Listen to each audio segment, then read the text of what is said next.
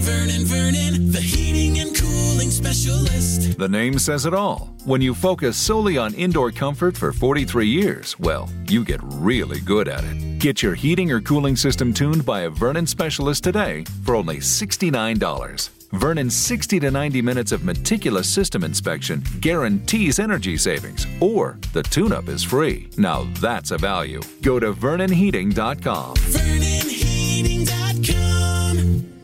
Si sente parlare spesso di pazienti antisociali, di sociopatici e di psicopatici. Spesso se ne parla in contesti mh, criminologici o ancora più spesso a margine di eh, eventi di violenza o abusi che ormai devo dire eh, cospargono la cronaca eh, a cui assistiamo quasi ogni giorno. In realtà eh, potremmo quasi dire che esistono dei veri e propri filoni narrativi e eh, cinematografici eh, proprio basati su personaggi che possiedono caratteristiche di personalità antisociale, sociopatica o psicopatica. Gli esempi potrebbero essere centinaia. Eh. Mm, in realtà, come spesso accade, di questi temi eh, ne parlano eh, sempre tutti, tranne i professionisti, che queste persone le vedono realmente e soprattutto hanno il mandato di gestirle in contesti medico-legali spesso molto difficili oppure si ritrovano a dover produrre perizie e considerazioni a margine di contesti di legge che vi garantisco sono molto complicati. Forse voi che mi ascoltate non lo sapete bene, ma noi psichiatri siamo spesso incaricati da colleghi del pronto soccorso, ad esempio, oppure da giudici e da magistrati a farci carico della gestione di persone che in concomitanza di crimini o di gravi alterazioni del loro, mm, del loro comportamento presentano delle caratteristiche di tipo antisociale, psicopatico o sociopatico. E vedremo tra un pochino quali sono le differenze e come mai si utilizzano questi tre nomi. Vi anticipo come potete immaginare che quello di cui mh, vi sto parlando non è mai un lavoro semplice, che spesso dietro a queste persone, le persone che hanno diagnosi di psicopatia e agli eventi drammatici che eh, sono spesso in grado di generare, si nascondono mh, alle volte anche altre condizioni psichiatriche. In che senso, direte voi? Allora, ehm, faccio proprio una piccola premessa che poi approfondirò dopo. Vi garantisco che io personalmente, mh, abbastanza frequentemente, ho dovuto riconsiderare e cambiare la diagnosi di antisocialità o di psicopatia che dir si voglia, che mi veniva in qualche modo allusa, suggerita dall'inviante del caso, no? con, eh, con una sorta di anche un po' di sicurezza e anche, lasciami dire, un pochino di scazzo. Ecco, ho dovuto alle volte cambiarla con altre condizioni psichiatriche, no? come ad esempio disturbo bipolare, l'ADHD o altre forme di neurodivergenze, ad esempio dello spettro autistico, che si trovavano in condizioni di forte disadattamento. E di per loro lo spettro autistico sappiamo che non si tratta di casi clinici o di patologie ehm, in qualche maniera a priori, però lo spettro autistico e molte neurodivergenze possono disadattarsi in condizioni specifiche. Inoltre, eh, bisogna dire che anche eh, che spessissimo in questi contesti esiste la comorbidità con l'utilizzo di sostanze, che rende tutta la situazione ancora più complessa da valutare. Insomma, è ovvio che stiamo parlando di un lavoro davvero difficile. E questa difficoltà eh, della psichiatria permane nel tempo, dura da decenni, da forse anche più di decenni, eh, nonostante da alcuni punti di vista i pazienti antisociali siano in realtà molto studiati, abbiano ricevuto molta attenzione, specialmente eh, negli Stati Uniti, anche per ragioni banalmente connesse con il loro potenziale, chiamiamolo di disturbo sociale e di possibile connessione con gesti criminali. Questo è ovvio. Proprio per queste ragioni hanno ricevuto attenzione epidemiologica, molti scienziati si sono spaccati la testa con il disturbo antisociale di eh, personalità. Ma c'è anche il problema, mh, non da poco, connesso al, ai pazienti affetti da disturbo antisociale di personalità, psicopatia o sociopatia, poi fra un pochino vedremo perché di queste tre parole. Eh. Dicevo, c'è il problema non da poco ehm, che noi clinici abbiamo quando abbiamo il sentore della presenza di tratti antisociali o sociopatici o psicopatici in persone che mh, mm, ci vengono eh, sottoposte. Eh? perché è un problema? Beh, perché spesso lo psichiatra tende a scappare. E, eh, forse perché sappiamo mh, mm, sin da subito che avremo a che fare con persone molto problematiche, spesso pericolose, spesso casi eh, con cui non riusciremo a, eh, a sviluppare empatia e relazione, con persone che avranno la tendenza a utilizzare la menzogna e la manipolazione come stili relazionali prevalenti e anche, poi diciamolo molto banalmente, per il rischio oggettivo di ingaggiarsi in relazioni quasi sempre molto problematiche.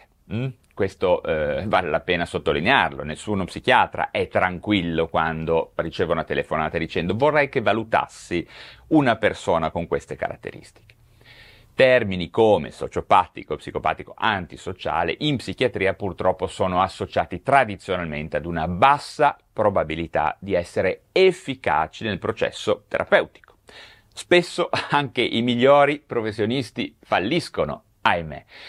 E tra parentesi sono eh, da sempre, da decenni, sono in auge no, eh, discussioni circa il fatto se queste persone dovrebbero essere giudicate semplicemente dei criminali o dei devianti eh, oppure dei pazienti, no? eh, decidere se stanno in qualche maniera dentro o fuori dalla psichiatria. E questa discussione che vi garantisco è presente in convegni, in ambiti medico-legali, eh, in pronto soccorso, in mille ambiti della psichiatria, è una discussione su cui diciamo, mh, ci si accapiglia e che ha delle conseguenze poi sul lavoro, chiamiamolo pratico, nella quotidianità. In realtà dobbiamo eh, partire con calma e prudenza, come sempre, quando si, eh, si, si, è in ambito psichiatrico, iniziando a dire chiaramente che termini come antisociale, psicopatico e sociopatico di fatto definiscono delle persone spesso molto diverse tra loro e che altrettanto spesso eh, non solo generano sofferenza negli altri, ma anche loro stessi soffrono e alle volte anche molto, eh? e che entro certi margini alcuni di loro eh, possono senza dubbio essere aiutati. Eh? E quindi potremmo dire che noi psichiatri, come medici, non dovremmo sbilanciarci troppo in giudizi di valore, ma accertarci se è possibile fare qualche cosa e soprattutto in che contesto e ancora di più a quali condizioni. D'accordo? Perché anche in questo caso, salvo condizioni in cui si sviluppano crimini, abusi, mh, violenze gravissime, anomalie di comportamento, insomma, se ci arrivano persone che hanno appena distrutto negozi, picchiato gente, fatto i più grandi casini della terra, beh, bisognerà in qualche maniera intervenire alle volte anche in maniera, eh, diciamo, obbligata. Però prima di aiutare qualcuno, anche in questo caso, bisogna sempre porsi la domanda zero, eh, che dovrebbe eh, riguardare tutte le professioni di aiuto, ovvero la domanda se la persona davanti a noi vuole effettivamente essere aiutato. In poche parole, se il nostro aiuto è richiesto in qualche maniera, insomma, esplicitamente o anche implicitamente, ma una qualche forma di fragilità che ci viene proposta e sulla quale ci viene richiesta un'azione lenitiva deve esserci, d'accordo? Ma a questo punto cerchiamo di capire meglio questa eh, questione dell'aiuto eh, rivolto al paziente antisociale. Magari facciamolo con un esempio, eh, tanto per capirci meglio. Mm, esempio, eh, molto spesso i pazienti, cioè nella psichiatria chiamiamola mh, mm, vera, nella cosa reale, al di là dei libri, dei video di gente che non ha mai visto un paziente, vero intendo, eh? spesso i pazienti antisociali si vedono molto fugacemente, mh, mm, spesso in sede di pronto soccorso, oppure portati dalle forze dell'ordine, oppure in tribunali. E in tutti questi contesti mm, ci viene chiesto semplicemente, direi, l'impossibile. Curarli addirittura o valutarli, che è comunque un problema, in tempi brevissimi, senza il consenso, senza la collaborazione, oppure ci viene chiesto di fare qualcosa, eh, senza poter quasi mai neppure contare su di un'equipe adeguatamente formata che ne possa gestire tutte le dimensioni biopsicosociali. E se la questione dell'equipe, della creazione di un gruppo che agisca eh, in maniera sinergica è mh, un problema grande in ogni ambito della psichiatria, in questo caso è addirittura eh, un problema chiave d'accordo? Perché non si può immaginare che uno psichiatra alle tre di notte sia efficace davanti a una persona urlante, magari drogata, che viene portata dalle forze dell'ordine, che sta facendo un gran casino e a noi viene richiesto di risolvere la questione. Quindi di risolvere una, un intorno biopsicosociale in una mezz'oretta di una consulenza. Siamo d'accordo che questa è un'impresa impossibile, che non andrebbe neanche proposta probabilmente a una persona. Se la situazione è così grave, andrebbe fermata addirittura per una forma, chiamiamola di legge, che non includa solo l'elemento medico, ma anche l'elemento proprio criminologico, l'elemento, chiamiamolo medico-legale, insomma qualche cosa che sottragga lo psichiatra da un carico così grosso. Mm? Lo psichiatra come gli stessi medici del pronto soccorso o altri operatori della salute. Ma, ripeto, um, questo è forse un problema che è ancora un po' acerbo, cioè non è acerbo, ma addirittura insomma, merita una riflessione più approfondita da parte di noi stessi psichiatri e delle istituzioni che lavorano nell'ambito della sicurezza e della, mh, della, della sicurezza pubblica. Ecco. Ma al di là delle difficoltà che questi pazienti eh, possono generare in, in, qualche modo in noi psichiatri, beh, diciamo che oggi semplicemente vorrei provare a spiegarvi con una certa accuratezza e spero chiarezza che cosa possa essere questo disturbo antisociale di personalità e in che maniera sia storicamente anche associato al concetto di psicopatia e di sociopatia. E quindi iniziamo con ordine. Eh? Per, pri- per, prima cosa diciamo un pochino di eh, storia. Allora, i primi lavori pionieristici su questo tema eh, sono di Harvey Cleckley e riportavano prevalentemente il termine psicopatico per definire persone con scarsa empatia e predisposte ad agire in modo tale da non eh, preoccuparsi delle conseguenze di sofferenza e di danno nei confronti degli altri. D'accordo? Spesso si trattava di persone, peraltro studiate nel contesto carcerario, in cui Cleckley aveva identificato dei tratti, mm, chiamiamoli di personalità specifica, al di sotto di quella che lui stesso chiamava una maschera di pseudo-normalità. Era un pochino questo l'elemento eh, tipico lavoro, di questi lavori pionieristici. Poi successivamente venne utilizzato come evoluzione il termine sociopatico,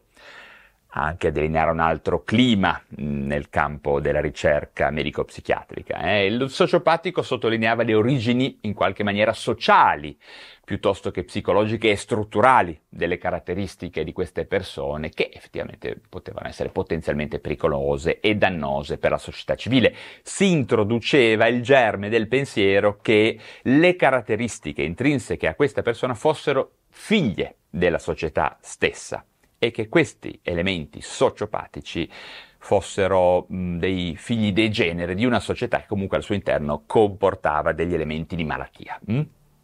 Poi sul DSM, sul DSM2 iniziò ad apparire l'espressione personalità antisociale, è un po' l'anticamera, e poi a seguire sul DSM3 si delineò con maggiore precisione il disturbo antisociale di personalità.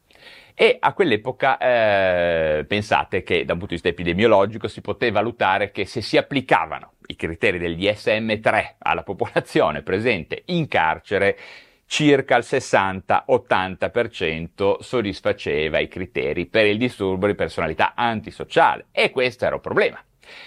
E già allora eh, ci si iniziava a domandare se queste persone andassero punite oppure curate e se curate quale fosse il costo in termini, chiamiamoli umani e eh, di, di, welfare per curarle, no? Insomma, diciamo che fra punire e curare eh, stiamo parlando di due cose piuttosto diverse. Ecco. Quindi il problema di che diamine farne di queste persone era eh, fin da subito molto eh, cocente e eh, attanagliava la mente degli psichiatri. Nel corso degli ultimi anni il termine psicopatico, mh, benché appunto, ripeto, si stia utilizzando disturbo di personalità antisociale, il termine psicopatico è tornato ad avere una certa popolarità eh, come definizione diagnostica che implicherebbe eh, particolari caratteristiche psicodinamiche e biologiche di elevata gravità, che non vengono specificate bene, che non trovano riscontro, per così dire, nei criteri del DSM-5TR, l'attuale eh, manuale diagnostico e statistico delle malattie mentali, in particolare eh, i tratti della grandiosità, eh, la forte, spregiudicata manipolatorietà e il fortissimo disequilibrio narcisistico. Inoltre, tradizionalmente, l'individuo psicopatico si mostra ancora più refrattario alla possibilità eh, di sviluppare una qualche forma di attaccamento emozionale. Questo è un punto importante incluso nell'elemento della psicopatia, no? ad esclusione, chiamiamolo, di interazioni di tipo sadomasochistiche fondate sul potere, no?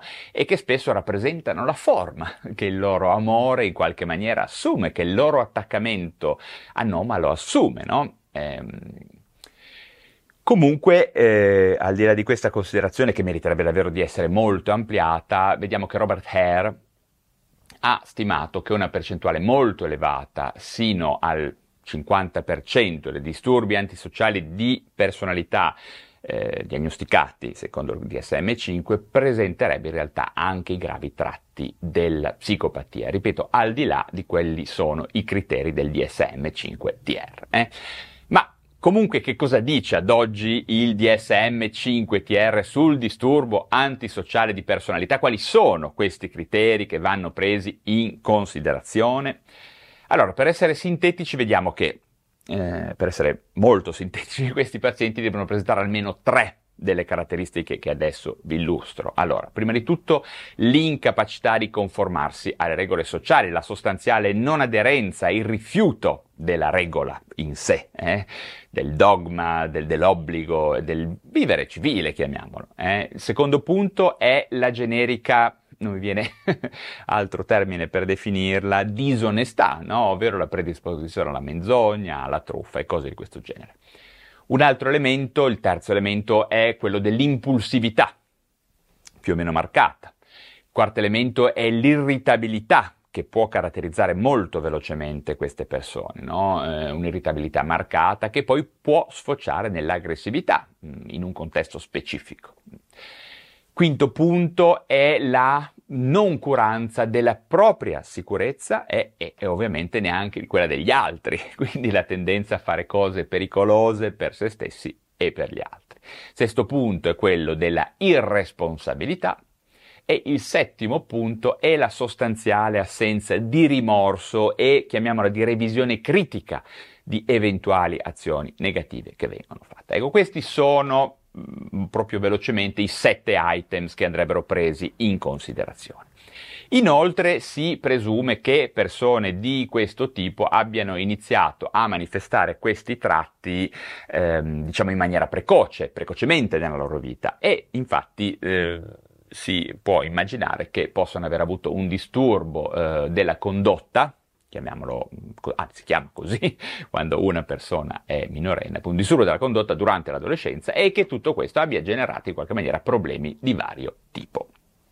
Un'altra cosa molto importante a cui vi accennavo prima è che questo genere di comportamento non si dovrebbe manifestare mai teoricamente mai durante fasi acute di altre patologie, no? come ad esempio dicevamo prima il disturbo bipolare oppure la DHD. E questo è appunto un, una questione piuttosto fumosa su cui ci sono odiernamente dei dubbi, come vedremo tra poco. Rispetto all'epidemiologia, chiamiamola del disturbo antisociale di personalità stretto, vediamo che i dati più moderni eh, ci dicono che abbia una prevalenza lifetime del 3,6% nella popolazione degli Stati Uniti, dove hanno attuato mh, studi epidemiologici molto molto specifici e di conseguenza si può ritenere che questo dato possa essere in parte esteso e estrapolato a tutto il mondo occidentale per una sorta di analogia di usi e costumi che abbiamo e di cultura. Le persone con questo disturbo ehm, si ritrovano più comunemente nelle aree urbane, in particolar modo nelle aree urbane periferiche, impoverite, eh, cui è presente deriva sociale e molti di loro interrompono, moltissimi di loro hanno nella loro storia l'interruzione delle scuole secondarie prima del diploma, in genere si tratta di un progressivo scivolare della loro vita verso il basso, almeno che questa antisocialità non venga in qualche maniera messa a frutto, con appunto con mestieri non particolarmente affini alle regole e alle leggi, eh, con la tendenza quindi mh, spesso a guadagnare, a perdere denaro in maniera ciclica finché poi non scoppiano quando raggiungono la mezz'età, quando l'energia diminuisce, spesso presentano quadri di dipendenza da sostanze, cadono nell'alcolismo, utilizzano droghe, diventano fisicamente debilitati proprio perché l'energia che può mettere in qualche maniera a frutto in maniera perversa e anomala queste loro caratteristiche e questa loro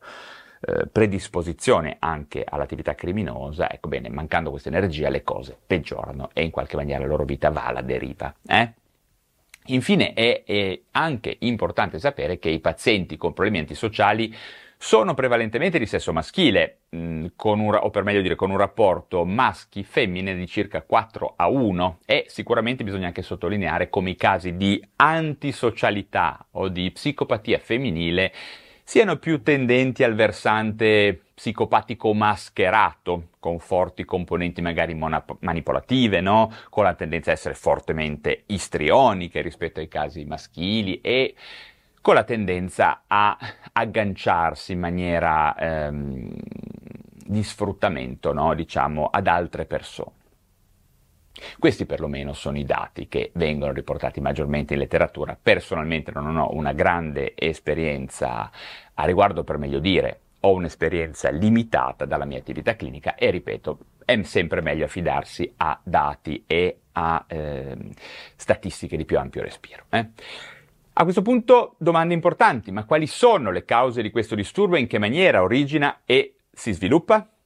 Forse in questo senso andrebbe nuovamente sottolineato che eh, molte volte l'antisocialità sia più un funzionamento che un disturbo vero e proprio, no? Modernamente il concetto di antisocialità come disturbo, lo dicevo poco fa, viene spesso messo sotto attacco, no? Il fatto che sia un reale disturbo, chiamiamolo autonomo, primario, eh, originario. Abbiamo accennato prima che un funzionamento antisociale eh, si può osservare in molte fasi del disturbo bipolare, eh, nella ciclotimia, in alcune forme dell'ADHD e anche, lo ripeto, in alcune forme, in alcune, alcune manifestazioni di disadattamento dello spettro autistico. Mm? Potrebbe essere che il funzionamento antisociale sia addirittura sempre una manifestazione trasversale di un altro disturbo maggiore, di una qualche neurodivergenza? Beh, la risposta non c'è ad oggi, non è chiaro questa questione, anche se alcuni sospettano che eh, possa essere così.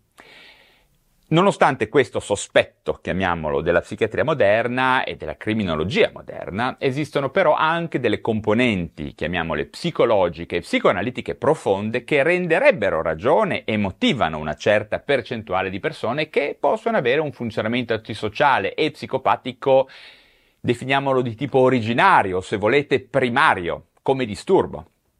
In particolare abbiamo soggetti che nascono in famiglie con almeno un genitore antisociale a cui diciamo, ispirarsi e da cui acquisire paradigmi in questo senso, no? oppure in famiglie, nascono in famiglie in cui sono mh, mm, presenti, sono manifestati maltrattamenti gravi ed abusi di tipo fisico, sessuale e cose di questo genere. Da un punto di vista neurobiologico ehm, è sicuramente interessante rilevare che in molti soggetti antisociali sembrano esserci dei problemi. Eh? Ad esempio sembra essere presente un polimorfismo funzionale del gene codificante per l'enzima monoaminosidasi A, che è implicato nel metabolismo di diversi neurotrasmettitori. Eh? Poi abbiamo altri studi molto interessanti di neuroimaging che hanno rivelato una bassa attivazione dell'amigdala in risposta a espressioni facciali di paura, quindi mh, l'aspetto della scarsa empatia potrebbe essere connesso a questo, chiamiamolo alterazione addirittura neuroanatomica. In realtà poi ci sono molte altre evidenze della presenza di alterazioni neurobiochimiche e neuroanatomiche nei soggetti con disturbo antisociale di personalità tutte da replicare a mio parere, che comunque hanno portato a ipotizzare che possa essere addirittura manifestazione appunto specifica di qualche forma di neurodivergenza vera e propria, di alterazione dello sviluppo del cervello o se non proprio diciamo deficit, appunto anomalie eh, di sviluppo del cervello, oppure conseguenze di altri disturbi psichiatrici ad, altro, ad alto impatto no, sulla, sulla, sul, sull'encefalo, sulla, sul funzionamento del, dell'encefalo come il disturbo post, da stress post-traumatico, appunto il bipolarismo, ciclotimia DHD.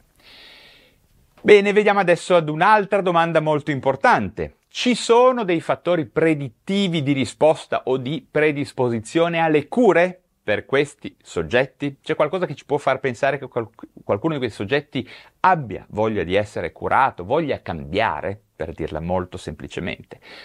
Beh, qui le cose si complicano in realtà ancora di più. In effetti la maggior parte di queste persone vivono le loro caratteristiche di personalità, mi viene da dire le loro neurodivergenze quasi, come egosintoniche, ovvero le ritengono normali, le sentono alle volte addirittura come un vantaggio eh, o un superpotere e forse addirittura alle volte lo sono anche in una società come questa, sebbene poi si ritrovino ad entrare in contrasto con il vivere civile e con le regole. E d'altra parte, se nessuno si fa male, mi viene da dire, se tutto viene portato avanti ris- in qualche modo nel rispetto delle altre persone, può andare anche bene così, eh?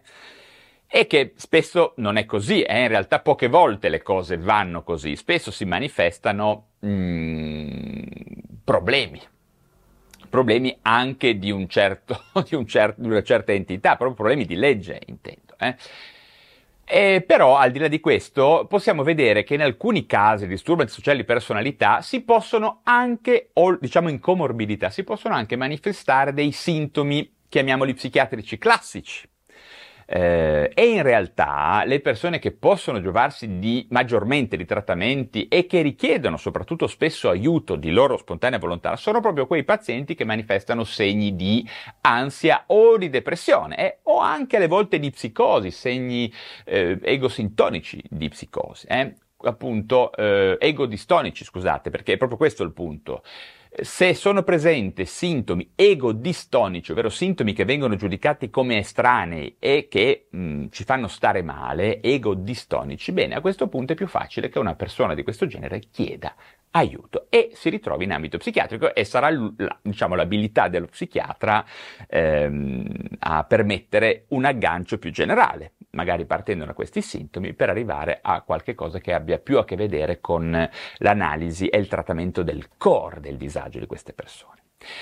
Al contrario, tutti quelli che hanno in Anamseni molti episodi di problemi con la legge, grandi o piccoli, magari di detenzione, problemi legali, problemi con, che ne so, agenzie delle entrate, guardia di finanze, eccetera, eccetera, o di violenza verso terzi, o addirittura di alterazioni cerebrali organiche, che, ripeto, sono presenti, Beh, in questi casi sarà molto difficile ottenere dei risultati terapeutici, perlomeno secondo le vie classiche, eh, in un contesto in cui una persona chiede e riceve aiuto.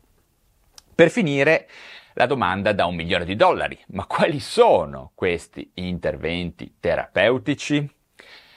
Forse, se mi seguite da un po' di tempo, immaginerete già la risposta eh, perché si tratta prevalentemente di una psicoterapia, diciamo, molto orientata sul versante psicodinamico, eh, spesso anche ad alta intensità, nella speranza che la persona riesca a sviluppare attaccamento e transfert nei confronti del terapeuta. E questo non è così infrequente. E ovviamente ehm, la possibilità di ottenere un controtransfer positivo da parte del terapeuta stesso, eh, cosa non anche quella così frequente, perché richiede grande consapevolezza, grande preparazione, grande autoconosc- autoanalisi. Eh? E questo controtransfer del terapeuta, diciamo, andrà rigorosamente controllato e, mi viene da dire, supervisionato rigidamente per il frequentissimo rischio di agiti da parte del terapeuta stesso. Insomma, sto parlando di una vera sfida per qualsiasi psicologo o psichiatra e forse anche per queste ragioni che spesso i terapeuti, ahimè, scappano, non se la sentono di affrontare questi casi. Chissà, forse in futuro potrebbe esserci, questa è una considerazione estemporanea, ma che ha una base di, di, di, realtà rispetto al fatto di quello che sto vedendo nell'ambito scientifico internazionale, chissà che in futuro un aiuto potrebbe arrivare dalla psichedelia, no? dal rinascimento psichedelico della psichiatria, ma qui il terreno sicuramente è ancora molto acerbo e tutto da esplorare, ma sono convinto che un contributo potrebbe arrivare anche da quest'ambito chiamiamolo molto nuovo, antico, ma in realtà molto nuovo della psichiatria, quindi la medicina psichedelica, quindi con enteogeni, l'utilizzo di enteogeni nel percorso psicoterapeutico. Che dire di altro? Certamente vale la pena sottolineare come gli aspetti preventivi siano l'elemento chiave. Eh? Preventivi, direte voi, sì, esatto, preventivi. Io sono un grande fan della prevenzione in psichiatria, eh, cosa di cui pochissime persone parlano, eh, ma io personalmente ho molte letture, ho molti studi, ho avuto modo di confrontarmi con molte persone che credono ferma, ben più autorevoli di me, che credono fermamente alla possibilità di attuare una prevenzione in psichiatria, addirittura nell'ambito del disturbo antisociale di, percor- di personalità. Infatti, Molte ricerche mostrano come l'ambiente di crescita del bambino possa avere un impatto elevatissimo e avere molto a che fare con l'espressione, diciamo addirittura di particolari geni, la modulazione di particolari geni e di conseguenza di tratti personologici e, e, e, tutto questo indica l'opportunità assoluta di attivi, di inter- e la possibilità di interventi preventivi lavorando sul tessuto sociale. Eh? Gli adulti con disturbo antisociale di personalità e o psicopatia che dir si voglia eh, rappresentano oggettivamente un enorme rischio per la società e costituiscono non solo una sfida, ma costituiscono un obbligo um, per noi psichiatri di ragionamento sulla prevenzione, perché quando poi le persone arrivano in pronto soccorso alle tre di notte, accompagnate dalla polizia, urlanti, pieni di droga, beh, i, i giochi sono fatti. Forse la nostra migliore prospettiva in questo campo si associa alla prevenzione, preven- quindi mh, a una diagnosi precoce, ripeto, capire bene di che disturbo si tratta, ma anche attraverso interventi sulla famiglia e sull'intorno socioambientale. Senza dubbio è così. La medicina ha una radice biopsicosociale, anche problemi di questo genere. Eh? Non dico che siano facili da realizzare, ma probabilmente è molto utile perché sono interventi probabilmente sarebbero molto utili perché affrontano il problema alla radice. E d'altra parte non abbiamo altra soluzione, eh? bisogna lavorare prima che certe cose si manifestano. In psichiatria, ma come in molti altri disturbi, oncologia, cardiologia e chi più ne ha più ne mette. E quindi anche in questo caso la psichiatria, ma mi viene da dire tutta la medicina, si incrocia con la politica, con gli interventi sociali, con il welfare e cose di questo genere. È proprio così e c'è poco da fare. Anche in queste situazioni estreme le cose stanno sempre così. Eh, se generi, eh, se delle persone soffrono, come diceva il buon vecchio Auden, poi so- faranno soffrire a loro volta, probabilmente. Che dire di altro? Ci sarebbero moltissime cose da aggiungere, ma per adesso mi fermo qui, dato che volevo fare un contenuto il più snello e informativo possibile, ehm, aspettando poi ovviamente vostre domande specifiche, cui magari ci confrontiamo giù, oppure magari rispondo con altri video. In realtà credo di essere già andato abbondantemente lungo, per cui è meglio che mi fermo. Ora qua non leggo bene il monitor là fondo del, della telecamera, ma credo che siamo intorno alla mezz'ora, quindi è già il doppio di quello che avevo immaginato. Bene. In ogni caso eh, spero che anche oggi sarete d'accordo con me che si tratta di un tema molto interessante, misterioso, affascinante, al confine con filosofia, medicina, psichiatria, psicologia, criminologia, insomma, e spero che Proprio per questo lo troverete interessante e spero di avere una discussione interessante che è giù nei commenti. E mi raccomando, fatelo nell'apposito spazio, sia che siate su YouTube o su Spotify, se state ascoltando il podcast Lo Psiconauta. E questi episodi così lunghi forse sono molto utili da essere ascoltati in podcast. Che dire, ancora un consiglio prima di salutarvi, mi raccomando iscrivetevi subito alla mia newsletter tramite la quale resterete in contatto con me e ogni settimana avrete delle informazioni molto utili e esclusive che non troverete da nessun'altra parte, sempre sulla salute mentale, psicofarmaci, stile di vita, mente umana, benessere, longevità, benessere in generale, tutte cose che hanno a che vedere con la medicina, le neuroscienze e temi di questa cosa. Quindi guardate in descrizione, il link è qua sotto e ah, anche perché, cosa molto importante, se in futuro riprenderò a fare cosa che mi sta iniziando a balenare nella mente nel prossimo anno, a fare consulti e visite online, lo segnalerò proprio tramite la newsletter, per cui se vi interessasse in futuro essere visitati da me, iscrivetevi adesso. Eh? Ok, per adesso è tutto, datemi un like, iscrivetevi, anzi abbonatevi per sostenere questo mio lavoro di divulgazione. Acquistate No, avete acquistato PsyQ, il mio, mio, ultimo libro? Spero di sì, solo su Amazon, cercate Vale Rosso PsyQ. E dopo aver acquistato il libro, come sempre, ci si rivedrà presto per parlare di un nuovo argomento.